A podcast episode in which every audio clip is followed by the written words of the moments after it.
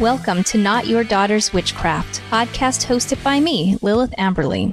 If you're exploring witchcraft for something beyond the aesthetic, if some social media platforms make you cringe and say, "That's not me," if you're looking to build a practice that enhances your life, then you, my friend, are in the right place.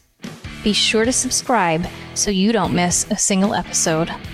Hey there, my friends. Welcome to another episode of Not Your Daughter's Witchcraft. Before we get started, I do have a few reminders. First, everything in my shop is still on sale, including our pendulum collection. These pendulums are handmade by Circa 1890, and they are absolutely gorgeous, and they're 50% off.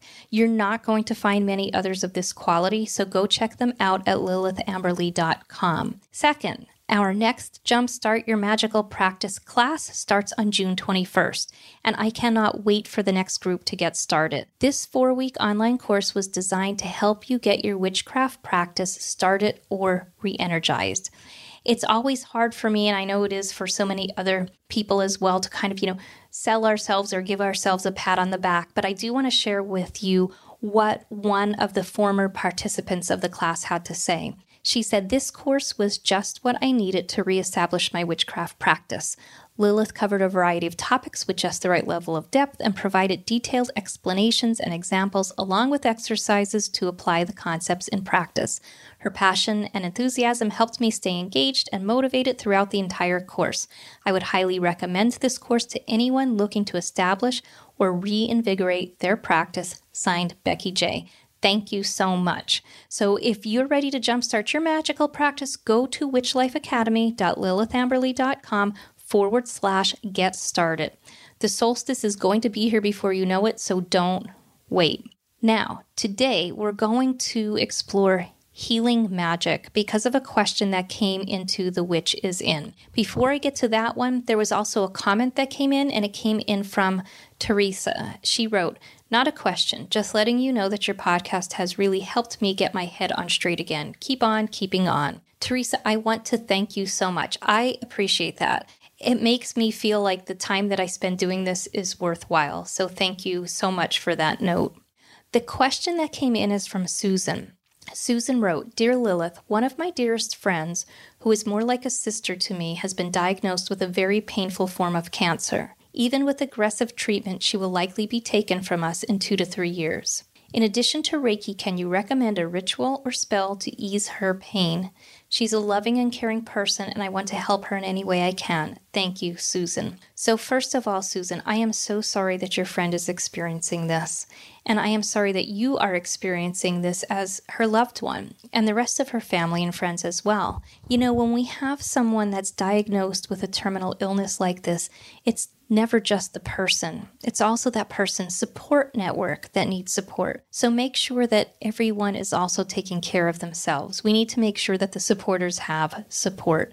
If you are one of those primary supporters, you might ask someone else to hold space for you during this time while you can tend to your friend. So again, please make sure you're taking care of yourself, because we so often forget to do that when we're caring for someone else. So this episode is meant to give you some suggestions, Susan, for your friend's pain, and is also going to be more general in discussing healing magic when the physical body can't be healed. So this is about comfort and quality of life magic. For everyone listening and who have listened to me before, I've said this before, magic is not meant to do the impossible. And physical healing in the face of a terminal cancer diagnosis is no different. It's also not a substitute for the physical care and pain management that a person needs when they're going through an illness like this. So let's get one other thing out of the way just before, we really get into the magic. We sometimes see people and we hear about people who are hesitant to take pain medication because of the potential for addiction. A lot of attention has been brought to this issue over the past few years, and while it's absolutely true that unscrupulous prescribing of pain medications and their subsequent use by patients can and does lead to addiction, but when we have patients that have a terminal illness and they are in pain, we need to treat their pain. They need to be comfortable. There's no need for them to suffer anymore at this point. So this isn't the point in time that you worry about addiction. It's the time where you worry about comfort and you worry about peace. So with all that said, let's talk about some healing magic. Susan mentioned Reiki, and I would also suggest therapeutic touch. So therapeutic touch and Reiki are both alternative healing practices. They both involve the use of energy. There are a few differences between the two.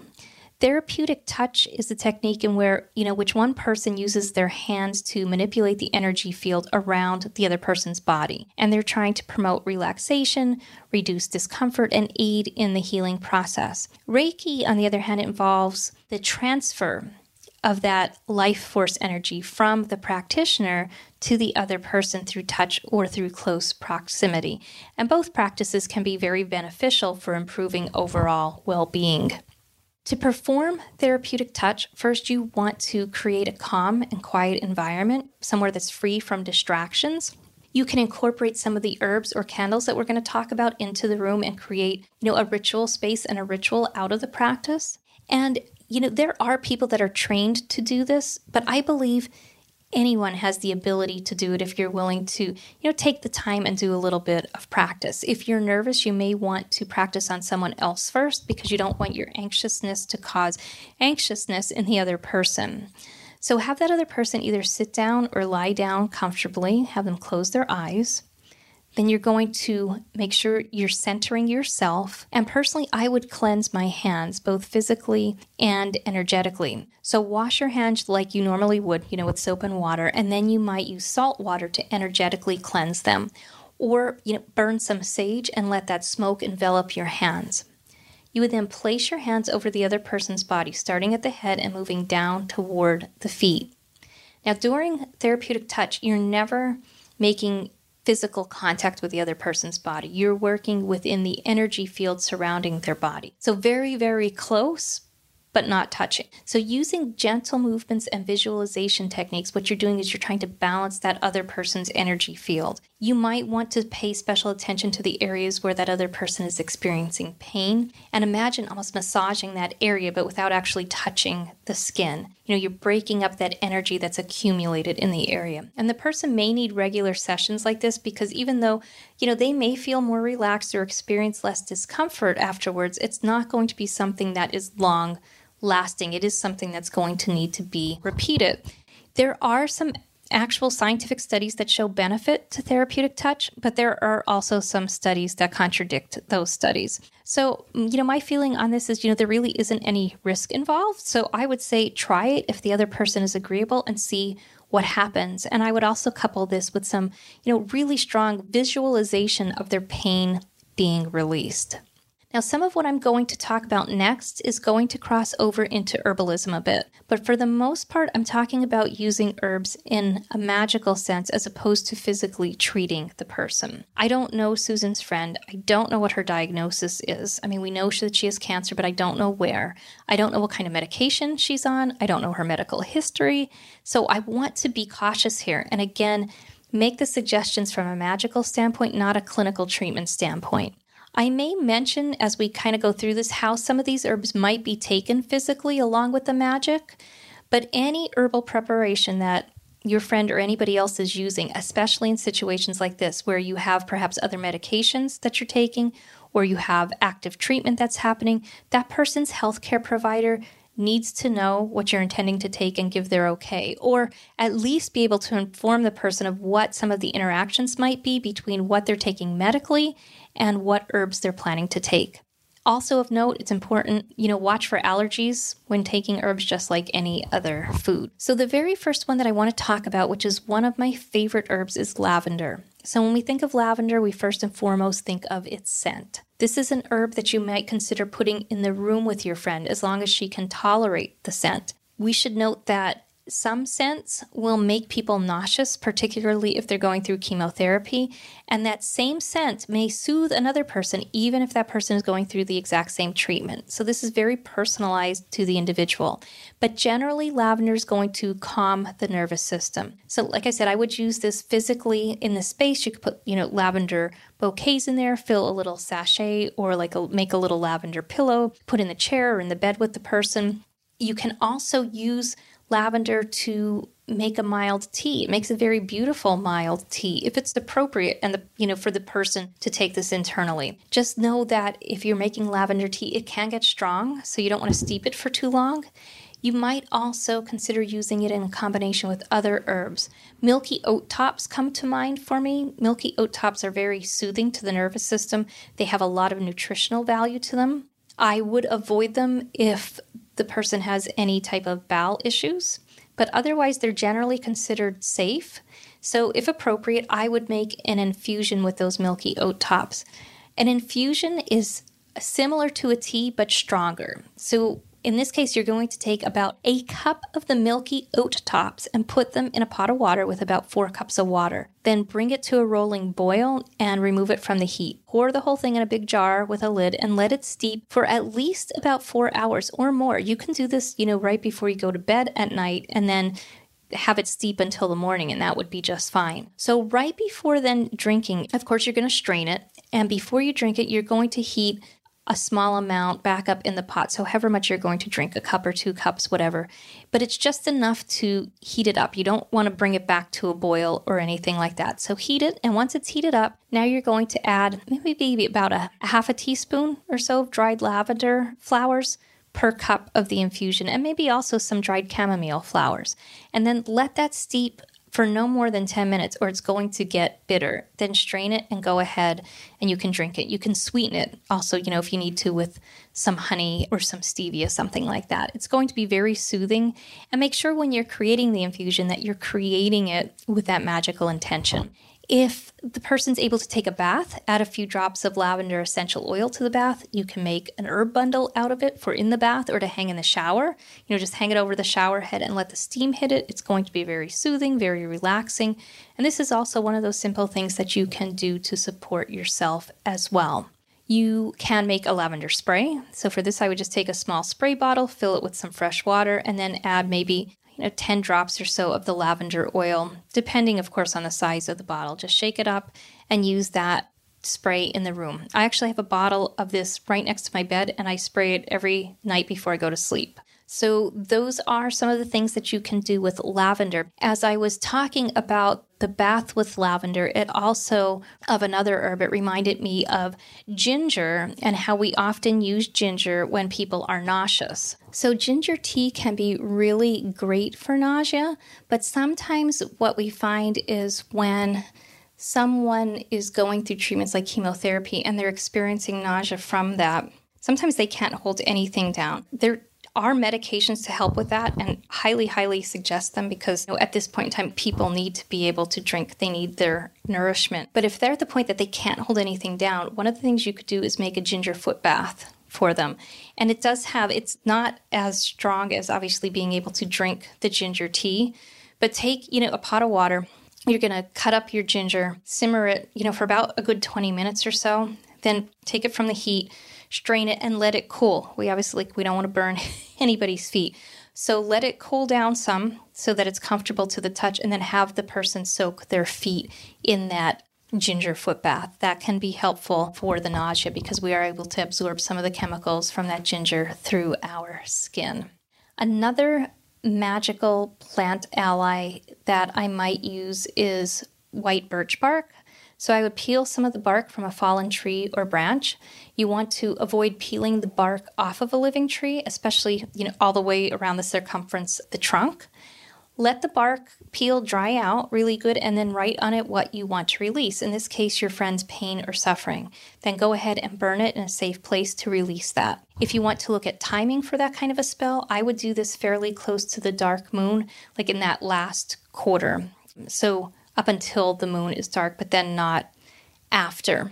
And just going back to lavender, I'm sorry that I'm jumping around a little bit here today. Lavender and the magical properties of it, we think of love and peace, and lavender is associated with Mercury and the element of air. And that's important because we know that Mercury and the element of air are both associated with communication. And communication is going to be so important, especially as this person's disease might progress. It could alter their mental state and awareness at some point.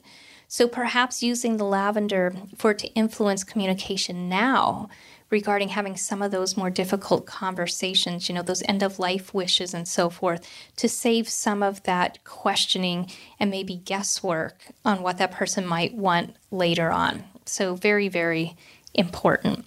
Other type of spells that you could do spells that would help absorb the pain. Now, these primarily would directly involve your friend as well, so they'd have to be feeling up for it. One of the things you could do is have her take a stone and have her visualize and concentrate on the pain that she's feeling going into the stone. Then you can take that stone and get rid of it, say like in a body of moving water, like a river, something that's going to carry it away. Another absorption of painful energy type spell you can do, it's going to be similar to the stone, but using Job's tears seeds. So they can be kept on the person's body. You can string them together, lay them over where the pain is, and have the person concentrate and visualize the pain going into those seeds, and then you can go ahead and dispose of them. You can do a simple candle spell to help. So I would take either a blue candle or a white candle, perhaps dress it with oil for this magical intention, maybe something like oil made from white willow bark or other plants that have pain-relieving properties to them. You might inscribe the candle with something that symbolizes pain relief or good health, like the rod of Asclepius. Now, the rod of Asclepius is often confused with the caduceus. The caduceus has two snakes that are entwined around the rod, and the rod of Asclepius has one. And it's the rod of Asclepius that was originally used to symbolize the god of healing. And speaking of gods, make sure that you are recognizing the person's own spiritual or religious beliefs if possible. I'm sharing this primarily from a pagan perspective. When you're working a candle spell or any of these spells, these probably aren't going to be once and done things. These are spells that you're going to have to repeat routinely, you know, maybe on a certain day of the week, and then making adjustments as the person's condition changes. And don't forget through all of this, you know, all of your spell work, make sure that you are using your own witch power and envisioning your friend being in peace and not having pain. If you have any, you know, kind of crafty skills like to crochet or knit, you can create a small blanket with your intentions woven into it. When my mother-in-law was really ill, she passed away from cancer several years ago. Near the end of her life, the ladies from her church created a prayer blanket for her, and they made it, while they were crocheting it, they prayed the entire time, and it was a really, really beautiful gift. And then the last thing that I want to mention before I wrap up is bringing in elemental energy. I use elemental energy a lot in my magic. If you need some foundational knowledge, go back and listen to, I believe it was episodes 2 and 3 of this podcast. You know, they were both, it was 2 episodes on the elements, and they were very, very early on. So you're asking yourself, you know, is there an element that needs to be brought into my magic here? For example, suppose the other person is having pain that is described as a burning sensation. What elemental energy would you use to counteract that?